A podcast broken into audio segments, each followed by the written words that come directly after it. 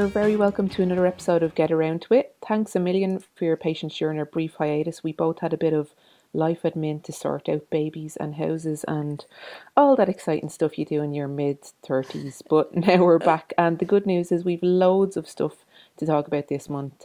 Um, so thanks for sticking with us. If you're an old school listener, you'll know the score by now. And if you're a new listener, because we've had some really nice mentions in a few places, uh, like the Irish Independent and HeadStuff over the last few months, Get Around to It is an arts and culture podcast where myself and Aoife, hi Aoife. Hello. That's Aoife Barry, my co host, talk about the TV and music and movies and books that we've been enjoying lately, regardless of whether it's new or not. It's just stuff that we've finally gotten around to. So I think that pretty much covers it, Aoife, right? Yeah, definitely. It's great to be back. Yeah. um, it's great, and it's kind of it's great to be here chatting to you after a good few months and uh, getting to chat about what we've been watching and listening to because I've been really itching for these conversations. So, and I think we have Yeah. some maybe controversial things to say or plenty to chat about at the few things that we're we're going to be talking about today. So we're going to be weighing into maybe some debates about Sally Rooney and things like that. I believe. Yeah, I'm I'm actually interested to hear what your, your thoughts are on. Well, will we start with Sally Rooney? Will we start with books this month? Yes, let's start with books because we'll go into film and uh, so we go to TV. We've no films actually, I think, this month. Um, No. Weirdly for us, well, next month we might have more films. You never know. So yeah, we'll start with Sally, then go into some TV, and we'll finish off with some music. So we've loads of cultural stuff for you to enjoy. So yeah, I'll let you kick off with Sally Rooney because she was your choice um, this month, and we both read the book, and I think we both have lots of thoughts. So tell us uh, first, maybe what is this book about if people haven't read it? Well, it's it's Sally Rooney's third book. It's called Beautiful Beautiful World. Where are you? And I have to say, first of all, the title. Someone mentioned on Twitter. I can't remember who it was, but they they can't hear the this. They can't read the title of the book without hearing Mr. Tumble's voice doing "Beautiful World, where are you?" So every time I hear that title now, I hear it in Mr. Tumble's voice. And if you don't know who Mr. Tumble is, count yourself lucky. I don't know who Mr. Tumble is, but that's the don't have children, I suspect. Yes, Jesus Christ. Anyway, uh, I digress majorly. The book, yeah, I'm going to discuss is her one. It's one that I was anticipating. I, I'd say for most of 2021, I pre-ordered it months and months in advance. I was expecting great things from it, and I finally finished it the other day. And I have to say, I felt a little bit let down by it. Um, it's, it's obviously a follow up to the All Conquering Normal People. Um, and like her previous books, it's very character based. It basically follows three friends Eileen, who works in Dublin for a literary magazine, Alice is her college friend who went on to become a big star of the literary world. And a lot of her story actually echoes Sally, Sally Rooney's story herself in terms of like she had this big major novel. She's in her 20s and it was hugely successful, and she's kind of retreated to, you mm. know, with lots of money to, to work out her next move in this country town. And Simon, who is Eileen's childhood friend, who works as a government advisor, and it basically kind of tells that they're interconnected stories. Um, Alice as I said, moves to this country town and she meets a local guy called Felix on Tinder and she starts dating him. And they have quite a strange relationship as they both tussle for power and figure out each other amidst their own mental health issues. And then Eileen and Simon have this kind of on off thing. So it is very much like, in a, in a lot of ways, like conversations with friends and like normal people, in that it's about relationships of young people in their, like, you know, mid to late 20s slash early 30s um figuring out life. The, the narrative is punctuated and here's one of the problems i had with this book. Um for the first two thirds of the book the, the narrative is punctuated punctuated by these emails that are sent between eileen and alice and this just absolutely enraged me these emails like they, they came across as seriously pretentious they're written really formally and they both pose this kind of philosophical con- conundrums about life. You know, they're reminiscing about their past and like quoting texts of you know like Greek philosophers and and stuff like that, and and and catching up on each other's news. But like, what friends really talk to each other that way? You They- mean we don't email each other these kind of things at all, Lauren? No, we certainly don't, don't. Aoife. And yeah, I, I won't go into the emails we send between each other, but they're like a few notches down from this sort of Definitely. really cerebral um, the way these characters go on. Um, and and with these characters, it's so it would be the story of all the friends or one of their situations, and then there'd be an email between Alice and Eileen, and then it'd go back to the story, and then there'd be another email between Alice and Eileen, and they only serve to take the reader out of the story time and time again. Mm. They really disrupted the momentum of the story for me, and, and by the time, like towards the end of the book, I almost found myself skimming these chapters because they just didn't add anything to the story. What What do you think about that sort of stuff? Yeah, I think it's it's such a good point about it, kind of bringing you out of the story. And I did wonder when I was reading the book, like I kept feeling like she Sally Rooney, who like I love, I think she's amazing. She's brilliant. I'm, mm. I'm a, you know, I'm a stan. I think we're both really good fans, big fans yeah. of hers. So this isn't certainly any criticism we we make of the book. Isn't like uh, I think part of that online criticism that she really unfairly gets. Um, mm. but as fans of her previous work, I kept thinking like her other two novels were, you know, novels. You know, they were they fitted into what you I think expect of the form right? Mm. And then in this book, she really messes with that by having those emails.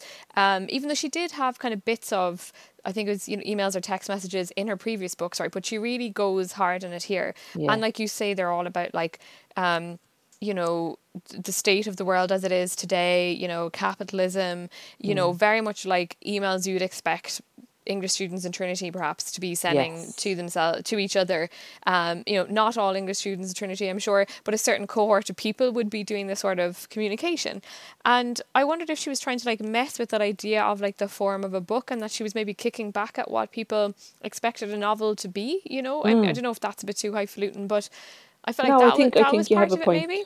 Absolutely. And I mean I mentioned earlier that the, the character of Alice is this young successful novelist and I think Sally Rooney puts a lot of herself into that character because Alice is kind of, you know, kicking back, as you said, at her success and yeah. she is kind of dis- dismissive of it in a way and dismissive of, like, there's a part in the book that she talks about um, people, someone on Twitter mentioned that she deserved better of something or other and mm. Alice is, finds this really infuriating because she feels like people because she's famous, people have a sense of ownership over her, yeah. and they don't know her.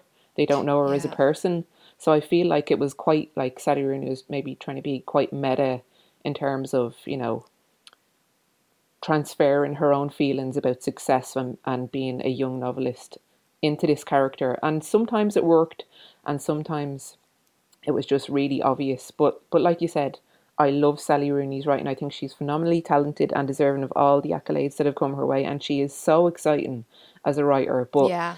while there is a lot to like about this book, it kind of feels like, um, kind of echoing what you said, maybe she's in a transitionary phase mm. herself as a writer and, and figuring out where to go next. And that's understandable in a lot of ways because, you know, phenomenal success of her previous work must weigh heavily on her, as it would with anybody. Yeah. So while I'll 100% read whatever she does next, this one left me maybe a little bit cold, unfortunately. It just wasn't as satisfying as I'd hoped for.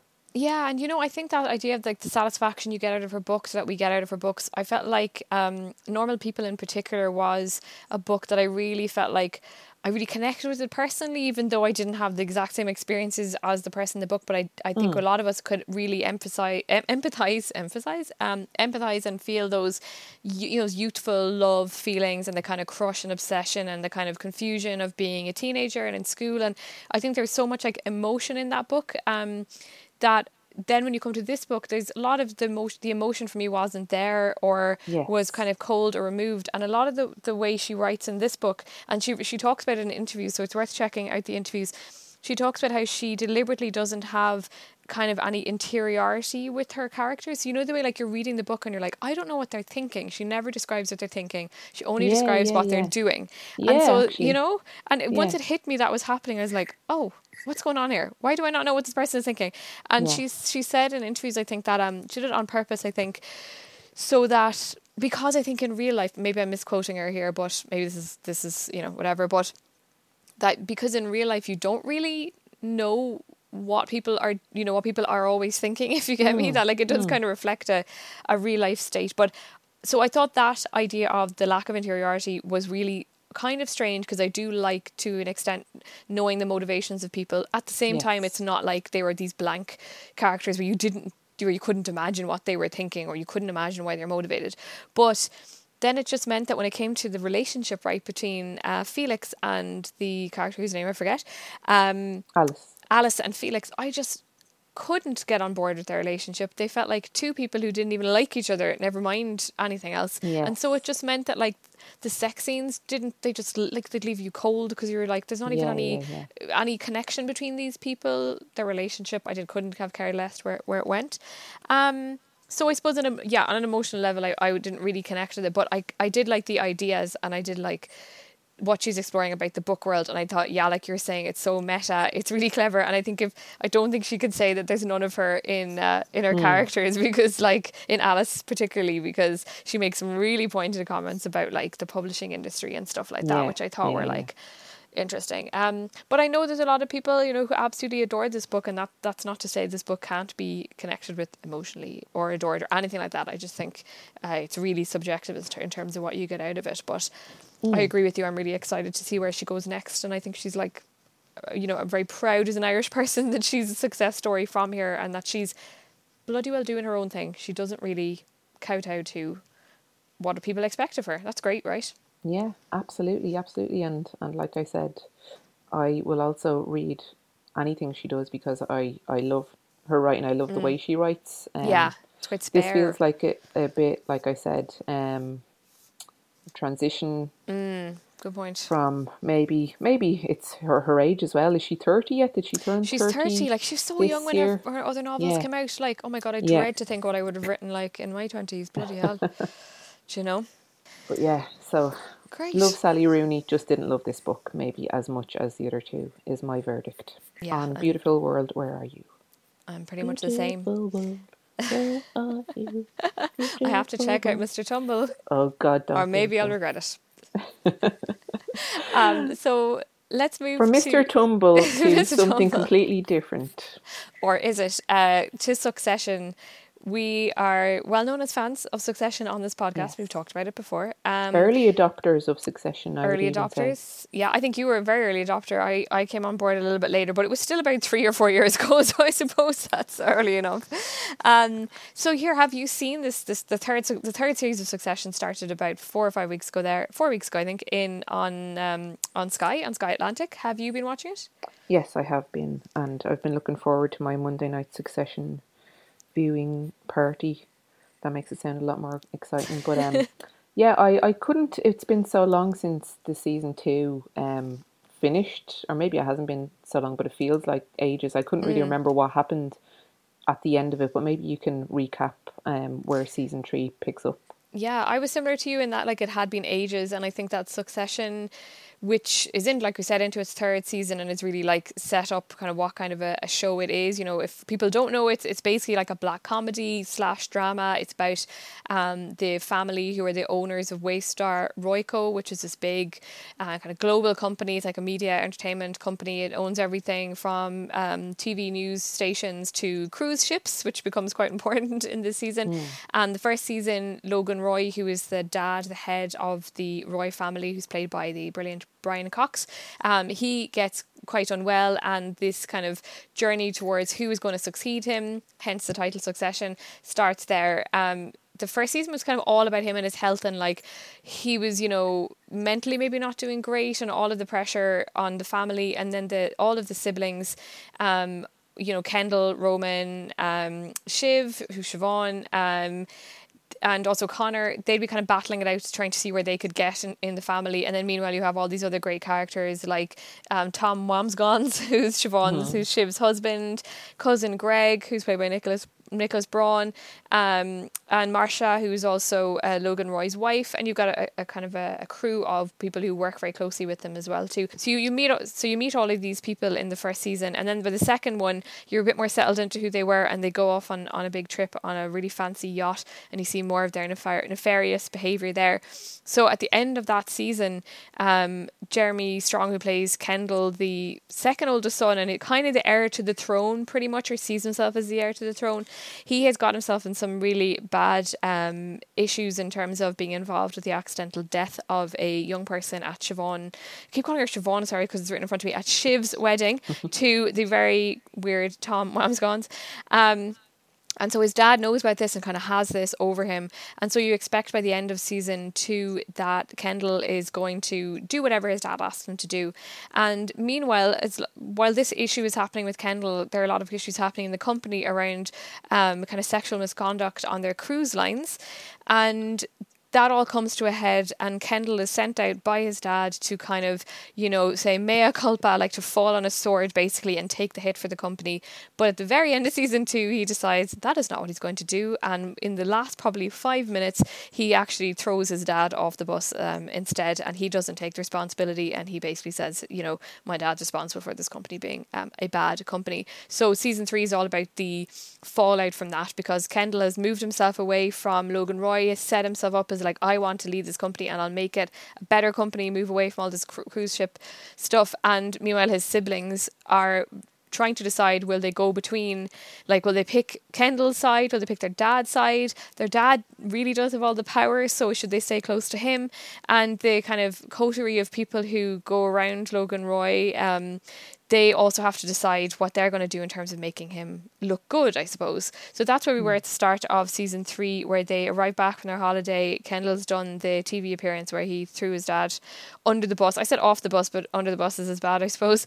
Um, and we're going from there. Like, I found the first two episodes of it did a lot of like the same stuff and it wasn't really until Yeah. the third episode where Kendall and his siblings all meet in Kendall's ex-wife's apartment which is a very very beautiful big apartment in New York City um, to hash things out it wasn't until they did that and things started to happen around the company and whether the company would be investigated for all of you know its perceived crimes or its actual crimes that was really only when it started to kind of take off for me in, in episode three did you feel similar or did, were you kind of would you disagree No, I, I completely agree. Uh, It was kind of slow to get started, wasn't it? There was a lot Yeah, of setting totally. up um, stuff, and Kendall was kind of setting it his stall, and there Mm. wasn't much necessarily happening. But I think what's great about a, a show like Succession is that even when there's not necessarily any big drama happening, the writing is so good and the acting is so good um, that you're you, you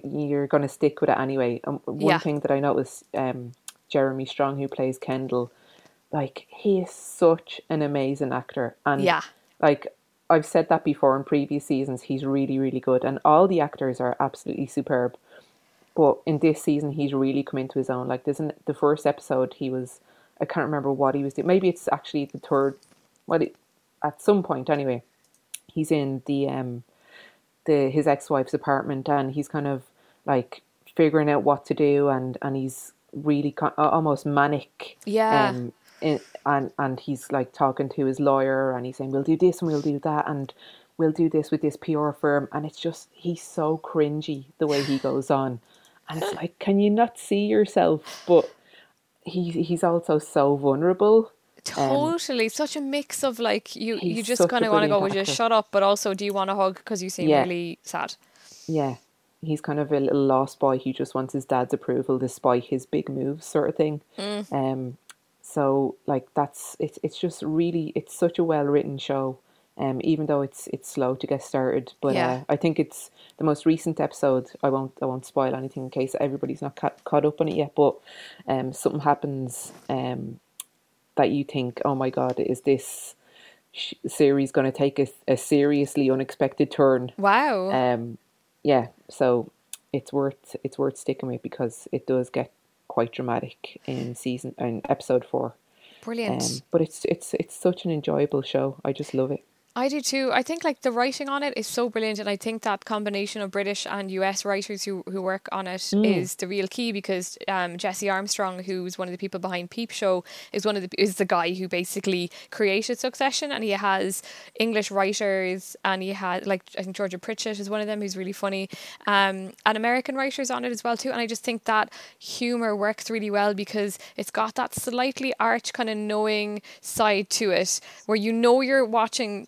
this kind of black comedy that you're used to seeing on the kind of British screen um, through things like The Thick of It and stuff like that. But then you also have that American drama and like the mm. super rich lifestyle, and they really yes. get into all of that, you know. So you get like this real juicy, like what it's like to be super rich, and then the oh god, let's laugh at these people at the same time while we're doing it. It's like a really I don't think there's yeah. anything else on TV with that tone to it. It's like really hard to describe, isn't it?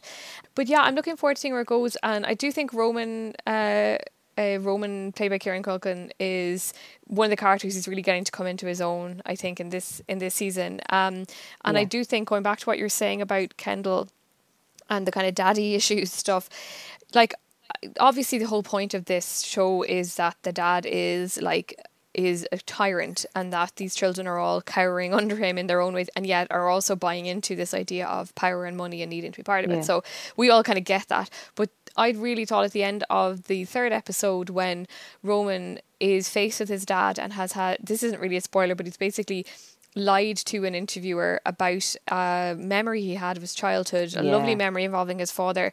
And he has to tell his dad, like, oh, yeah, I told him about this memory with you, but you weren't actually there. It was actually Connor, my older brother. Mm. And the dad kind of takes the piss out of him and mocks him. And his reaction to it, like, Roman Roy almost like, kind of cowers physically under that, but also has to try and pretend that, like, haha, yeah, look at me, I'm such an idiot. And it really hit me kind of, wow, these poor kids have the absolute worst set of parents, and yet they're so desperate for their love and attention. It's actually so sad and very realistic. I think a lot of people will have gone through that, even if they're not, their dad doesn't run a big, massive company. So I thought that, that they, they really get capture that very very well. Um, so I'm I'm very interested to see where it goes, and I think that a third season can be tricky, right? You know, like keeping people on board, mm. but it feels like they are keeping people on board. Um, so yeah, I, the next season we're going to series we're going to talk about is one that I actually don't think I know anything about at all. In fact, when you put the name down, I thought it was a rapper because there's a rapper with this name um, as well, which I kind of find funny. Funny, but yeah, tell us. This is Dave. Yeah, it kind of is about rap, um, the rap industry in a way. It's a well, I've watched a lot of comedy stuff that I'll probably talk about at some point on future episodes. But one thing I wanted to flag this month was Dave because season two is on BBC at the moment. Um, it's a US comedy. Um, I hadn't heard about it until recently either. I think the first um, series might have been 2019 or 2020, and this, the second one has just come out recently. Um, I went back and watched season one, and it's available on Disney Plus if you have Disney Plus, and it's genuinely kind of brilliant. Um, the yeah. premise is basically it's based on the real story of this guy called Dave Burd, who is this white Jewish rapper. Um, he's a real life comedian slash, um, I guess, viral internet star slash actual legitimate rapper. I hadn't heard of him, mm. um, but it's based on his pseudonym, his rap pseudonym, which is Little Dicky, Lil Dicky. okay. Um, and he went viral back in 2013 with a song called Ex Boyfriend. He has this kind of lonely island buzz about him, although he shuns such comparisons and basically considers considers himself one of the greatest rappers of all time. And Dave is the fictionalized story of his rise to fame, basically. So it's based on his real life um, story to a certain extent. Uh, he's this white Jewish guy. Um, he lives in Los Angeles. Season one kind of follows him navigating his burgeoning fame with his best friend um, Elliot, who's also his producer, his roommate Mike, who becomes his manager, his hype man Gata, um, who's also his, his hype man in real life and had no previous acting experience, and he's brilliant, and his girlfriend Ali. Um, so I, I mean, like it's just so, it's one of those. The episodes are half an hour, or you know, like twenty eight mm. minutes. Um, it's one of those things that you could just binge like seven episodes in a row before you know it. it. But it's really clever in a lot of ways too. It's very on the ball in terms of incorporating how social media can make stars out of people and influencers and going viral and all how all that sort of stuff plays a role in making someone famous these days. Wow. And we see a lot more of that in season two, which kind of um, this isn't a spoiler by the way, but at the end of season one, Dave is kind of negotiating um, a record deal, and he um, we pick, we pick up in, at the start of season two. He's basically in Korea making this um, song with a K-pop star, a, a real life K-pop star called CL. Um, so we are led to believe that things have kind of worked out for him, but it's not all straightforward as it might as straightforward as it might seem. Um, and there's lots of cameos of famous rappers and celebrities in there too, like the Kardashians turn up. Justin Wow. Bieber's in one episode.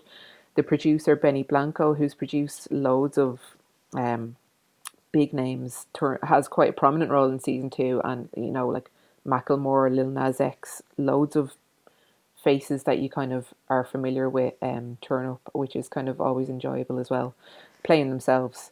Um, and I was just caught unawares by this because I wasn't expecting to like it so much. Um, Dave Burd kind of um, obviously co-created and and co-wrote the series, um, but one of I guess one of the key things that nails the humor is that Jeff Schaffer, who is heavily involved with, with stuff like Curb Your Enthusiasm and, and has worked with Larry David and people like that, um, he is uh, the, one of the producers as well. So that might give you an idea of the kind of style and the tone of the comedy. Um, the whole thing is a little bit tongue in cheek. So, well, a very bit tongue in cheek actually. Some of it's like toilet humor, some of it's Yeah. quite risque. A lot of the time I was watching it from, you know, behind my hands going, oh my God, you would never watch this with your parents sort of thing. But it's really entertaining and certainly one of the most original comedies I've seen in a while. And it's it's just it's it's funny, but it's also very um what's the word I'm looking for? It's just it's it gives a good insight into the music industry in Cool. 2021, I guess, and how how things can happen unexpectedly for so-called social media stars and social media musicians. That's such a ripe area for like exploration, isn't it? Because I think a lot of that stuff can look really look a certain way on the outside, but like you're describing there, it can be kind of maybe different or multi-layered when you actually are the person who's who's making it. You know. So Dave, Yeah. so where can we watch that again?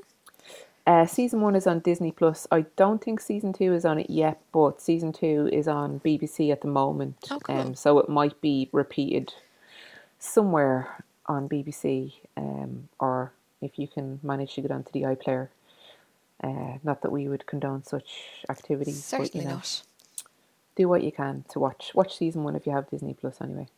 Fab, yeah, such a, a massive amount of uh, choice on Disney Plus. I mean, that's because obviously Disney owns um, quite a lot of different uh, companies at this stage, but there's such a massive amount of content there, isn't there, that you might not expect. I think when you think Disney, you think, or maybe not, maybe not everybody thinks this, but some people would think um, a certain type of product, but actually there's loads of different, loads of different stuff that they have Yeah, these days. Def- I think it Um, was on FX, FX in the States originally. Oh, so there we go. there you go. Excellent. So Anyway, Cool, that sounds great. Never heard of that, so that's that's always great. That's why I love doing this podcast because I always hear stuff that I uh, didn't know about at all. So let's go to a show that people listening will definitely have heard of and probably watched because it feels like everybody or most people have watched this show because it is the biggest show allegedly because we don't really know all the numbers in Netflix. They don't release them all but they do say it is the most watched show that they've had even uh, surpassing Bridgerton which was out god was that out last year? Year before last year? Last year, I last think, year yeah. crikey it's hard to tell where we are these days in the calendar.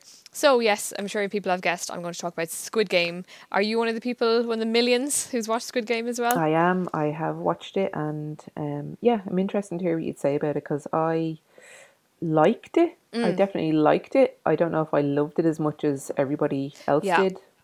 But what what do you, what did you make of it? Yeah, so I went into this kind of curious because I'd heard that it was quite violent. You know, the discussion, I'd kind of seen a lot of the discussion around it before I actually watched it. And I'm not really madly into kind of violent stuff. So I had thought that it was going to be a certain type of show. Um, so for people who might not know that much about the background, so it's a survival drama TV series, I suppose you'd call it. It was created by a guy called Hwang Dong Hyuk. Now, apologies for pronouncing all the Korean names really badly. I'm not too sure on uh, how to actually pronounce Korean names properly, so I'll do my best. He wrote and directed it all, and his story is really interesting because he wrote it a, a good few years ago and he was in really bad debt at the time. Uh, Well, his family were having financial issues at the time, and he wrote it and kind of wanted to reflect that that is something that's going on in South Korea. And it's actually really interesting if you look into the details of debt in South Korea because a lot of the series is about debt and about what people do to get out of that. Um, I was reading an article in The Guardian that was saying that household debt in South Korea is basically equivalent to more than 100% of the country's GDP, which is just Wow. absolutely huge. Like it's just a massive issue there. So I think when you know the background to it, it's really interesting to see what he decided to do with this concept. Um, and famously, he brought it to lots of places and it didn't get anywhere. And then Netflix were deciding at a particular time to try and expand their um, international, we'll say, offering, like the non English speaking offerings. So he managed to get in and get his show onto Netflix. Now, the second part of that is that there seems to be kind of a narrative of like how did everybody start watching Squid Game? You know, it just became a thing out of nowhere. I don't think anything ever becomes a thing out of nowhere, really. I'm not too sure what happened in the background, but it did get obviously filtered up into people's choices because there's loads of stuff that you don't necessarily get shown in front of you in, in Netflix because of all the algorithms, but people around the world were able to watch it and really fell for it. Um, and I think the I think there's a couple of reasons why after watching it. I think one is that like it's really um, great at setting out the characters. I thought that you really get a real sense of who the characters are. Some of them are kind of archetypes or whatever, but they're just really good. The acting I think is really good in terms of the except for one section that we'll mention later on. Um, the acting is really good in terms of all the main characters. They're really sympathetic people, or they're terrible people, and you don't feel sympathetic. You don't feel sympathy for them, but you get why they're doing what they're doing, or you just kind of hate them because they're terrible and they get worse as the series goes on. So it's really good at, at, at giving you great characters. The setup is really interesting because it does a weird little twist in the at the end of the first episode that you don't expect is going to come and it kind of clashes with your idea of what you're expecting how you're expecting the series trajectory to go. So i thought that was really clever. And also people do like seeing you know perilous things perilous games where people potentially might die. Um unfortunately we do like watching these things. And what this series does is it uses children's games. So this like paragon of of innocence as a way for people to then be like killed like shot dead or whatever. So it's really it's really kind of mixing like you know good and evil all the time. Um the way the squid game works is that there are 456 players. They're all in really bad financial debt and they're willing to literally risk their lives to play this mysterious game. Usually what happens is that they get approached by a strange man you know good looking guy in a suit um, at a train station or somewhere. He gives them a card. He offers to play um, a game with them this kind of a, a korean game where they have to like hit a piece of paper, I think, and see if it'll turn over on the ground. And if they lose, they end up having to, you know, give him money or take part in Squid Game. And all these people, 456 people, agree with him. They'll take part. They wake up after agreeing to do this, dressed in tracksuits and in this big, huge dormitory. And then they're told they have to take part in different games. And as each person dies in it because people do die throughout the whole series the fund of money that they could potentially win or the one winner will get becomes bigger and bigger and bigger so there's an incentive for them to, to watch other people die so it's really um really grim but really interesting in how it deals with that i overall really liked it i didn't think i'd like it as much as i did um the ending it goes some interesting areas that we won't spoil I thought it dragged out the ending a little bit. Um, Hmm. I thought by the last episode, I was like, okay, get to the point. Yeah. But, you know, that at the same time, I thought the build up to that was really interesting, and most of the episodes are really, really good. I really liked that it, it had a character in it, Ali, who is a migrant worker from Pakistan. And I just thought his story was really sad and really interesting. And it was really great to see him in the series too. I thought that like just was really great insight into like all the characters are giving great insight into Korean society for people who don't know anything about South Korea. Um, the one bit that I didn't really like was the VIPs. I'm presuming they're who you didn't like. They Yes. again, this doesn't spoil anything, but these are characters who appear towards the end of the of the season, and the acting. They are English speaking characters, and the acting is pretty bad, and they all know because there have been articles written about how bad they feel about the fact people hate their acting. Um, so I think that kind of covers the general look look at it. But I, I yeah, it's really brightly coloured. It's really kind of weird that it matches children's stuff with death. I mean, did you like what about it did you enjoy or what about it did you not like? I I like it looks brilliant, like you said. This the style of it was like the colors, the you know all that stuff um looked brilliant. The games themselves were mostly really really good. The episodes with games, I Yeah. think maybe around like once the the setup was established with the main character whose name I can't remember now. Uh, Seong Seong? Right. Once once his and he is the main character, so you go into his backstory more than um, anybody else's maybe. It it just seemed to be too much of a setup for him, and then after that was established, there was a couple of episodes that were quite slow. Like the first, Yeah. the first game, which is the um, red light, green light one, where the thing turns around and you have to run while its back is turned. Um, that was really good. And then it seemed like it was ages until the next game, and it was kind of like, there's too much backstory here. Let's get back to the actual Squid Game thing. Um, but you know that's nitpicking. Generally, um, the pacing was a little bit off, but it was mostly good. And I think it could, probably could have been like an episode shorter than it was because, like you said, the, the ending did drag a little bit. Um, but overall, uh, really good. And you know, like you can see how it, it borrowed from from films like Battle Royale and, and that sort of thing. Yes, Um, definitely. Well, there's nothing wrong with that either, you know. Yeah, totally. Um, and I agree about uh, Gi-hoon, the the character, the main character you're talking about there. That like, at, what I didn't really like at the start of the series was his initial storyline. I agree with you. Felt like really, really obvious, and his acting felt really over the top. And yet, as the series progressed, he got better and better, and more like lived in as a character. It was really interesting. That's um, true. Yeah, yeah. but I do wonder if this series was actually more mainstream and a little bit more melodramatic than we might appreciate. So maybe if you're watching in South Korea, the VIPs would fit in with the general tone of the show in a way that maybe doesn't come across to us in English speaking countries or like in Ireland where we maybe wouldn't get every single word the same for example in Yeah. because we get a translation where we're Yeah. listening like uh, we're listening to it and I'm reading the words and and trying to make sense of what they're saying that way um and the acting generally seemed good even though some of it was quite over the top so I just wonder if there's a little bit of that that actually might be missed in translation a bit, you know, or where it fits into other TV shows in South Korea. So, not I don't mean that in a criticism way at all, but it just a kind of I'm intrigued. Different um, cultural um, touch points and stuff as well, I suppose. Yeah, We're gonna- exactly. we're We gonna just might not get. differently. Um, but w- one thing about the VIPs, actually, not to go on about this, but on, The most on annoying same, people, yeah. on that same note, I did read um, a theory that the translation, because they speak English in the in the show, the translation of their script um, was from Korean to English by whoever the, the guy that wrote it was Korean, so it was translated.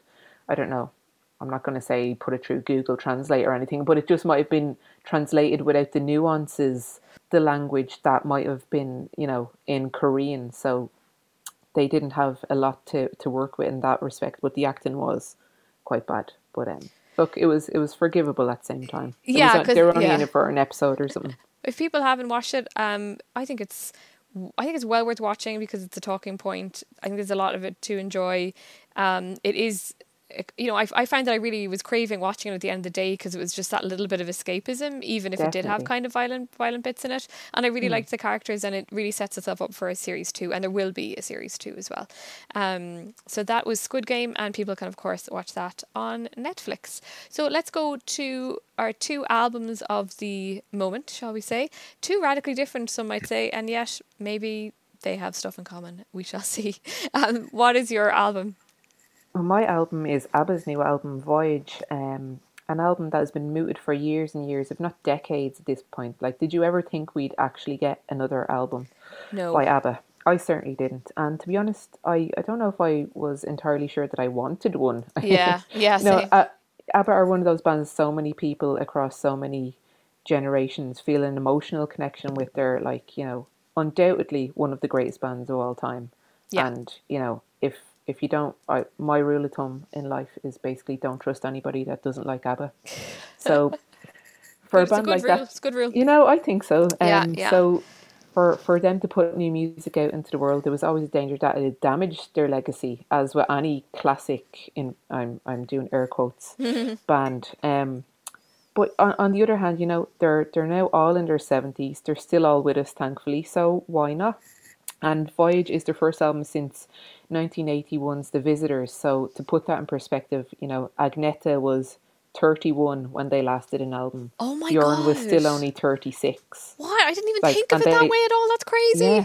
What? It's mad. And they split up a year later. Like, uh, Bjorn, Ulvaeus was 37 when ABBA split up, Oh my which god. is kind of depressing considering how much Oh incredible God. work they did in the early part of their lives before either of us were even born. I know. Um, so I guess the biggest question is: Is the magic still there after all this time with Voyage? And you know, I think it is. I've spent a couple of weeks with this Hmm. album now, and it's a huge grower. Have you actually heard it yet? I'll be honest, right? I've listened to a few songs on this. Um, I didn't love the first song on the album, and yet it kept getting stuck in my head. So I was like, how can you not really love the song? And yet the melodies, which ABBA are famous for, and the vocals are there in your head all the time. And I think I felt also a little bit weird about like them being in their seventies and bringing out an album. And was it actually just not going to be that good? Like I kind of hate when people come back and maybe Yeah. like swing at a second career and then miss because I feel a bit mortified for them. That going a bit too deep into it? I think. But so I'm glad to hear that you you think it re- rewards those repeated listens, as they say. Yeah, definitely. I like. I had the same fears that they were just going to, like I said, trample on their own amazing legacy. Yeah. But it is a grower, and like the first listener to, I find myself raising my eyebrows at a couple of songs. Like it, it is undoubtedly, you know, pretty heavy on nostalgia and sentimentality mm. in parts. Yeah. There's there's a, there's a song called Little Things that is a, an out and out Christmas song, and you know it, it talks about kids smiling as they open their presents by the tree and stuff like that. And I, I was just listening to it, going, "Oh God, guys!" Um, but then later on, there's some really interesting stuff. They go to you know more melancholic places with songs like "Keep an Eye on Dan," which is about a kid whose parents are divorced basically and, and it's from the parents perspective of of dividing their child's time between them um and there's a really good balance of those sweeping big epic pop songs that they're so famous for with those big hummable melodies and the big choruses like don't shut me down which Yeah. might be the song that you're talking about that just gets stuck in your head. And and then there's some really nice ballads. It certainly keeps things interesting as a as a listener because you know you want to mix. You don't want even a band like ABBA to just do one song after the next that's completely the same um so there's different like tempos there's different styles but they don't change it up too much i mean it sounds like an ABBA album at the end of the day because they have such a distinctive sound. They've Yeah, such a distinctive style, and they haven't reinvented the wheel for this album. But they didn't. They didn't need to. You know, like there's a few little nods to their past, even in a couple of songs. At the end of one song, I can't remember which one specifically, but there's a little piano riff that's the piano intro to SOS, and another one has um, you know, an intro that sounds like the start of Fernando. So they, they kind of have these little subtle nods to the past. Um, and I'm really relieved they didn't go down the route of working with, you know, some young producer or shoehorning some special guest in somewhere. This is just straight up ABBA doing what they know best. And, you know, if this ends up being their swan song, which it might well be, it's a fitting end to a remarkable career together and an unexpected one after 40 years. Nobody expected it. And I'm just glad that it's not terrible. You can quote me on that, Bjorn, if you want. You can use that on a poster. I'm just glad it's not terrible. I'm just glad they're terrible. It's like damned with faint praise. I know, I'm only joking. clear. It's clear though that that there's a lot to it, and that like it is really enjoyable listen. So I I'm, I will go back and I will give it more time. Do. Um, because like yeah, they. I mean, they're they're an iconic band. It must be pretty amazing to be, to know that you've had that kind of a legacy. You know. Yeah. Um, so yeah, let's go to our final thing on the pod this week, um, and it's the album "Hey What" by Low. Are would you be a, would you be a Low fan? Low are a band that I've never really gotten into, um, not because I don't like them or don't think I like them. I just have never given them time, I guess. What What's a good starting point before you talk about the new album? Yeah. Where would you recommend starting with Low? Okay, that's a really good question. Um, I'm just looking at the list of their albums there in front of me. I have their wiki Wikipedia open just to make sure I don't forget. Do you know? I think they're kind of they're a band who are so their first album came out in 1994. Um, so they've been going for a long time.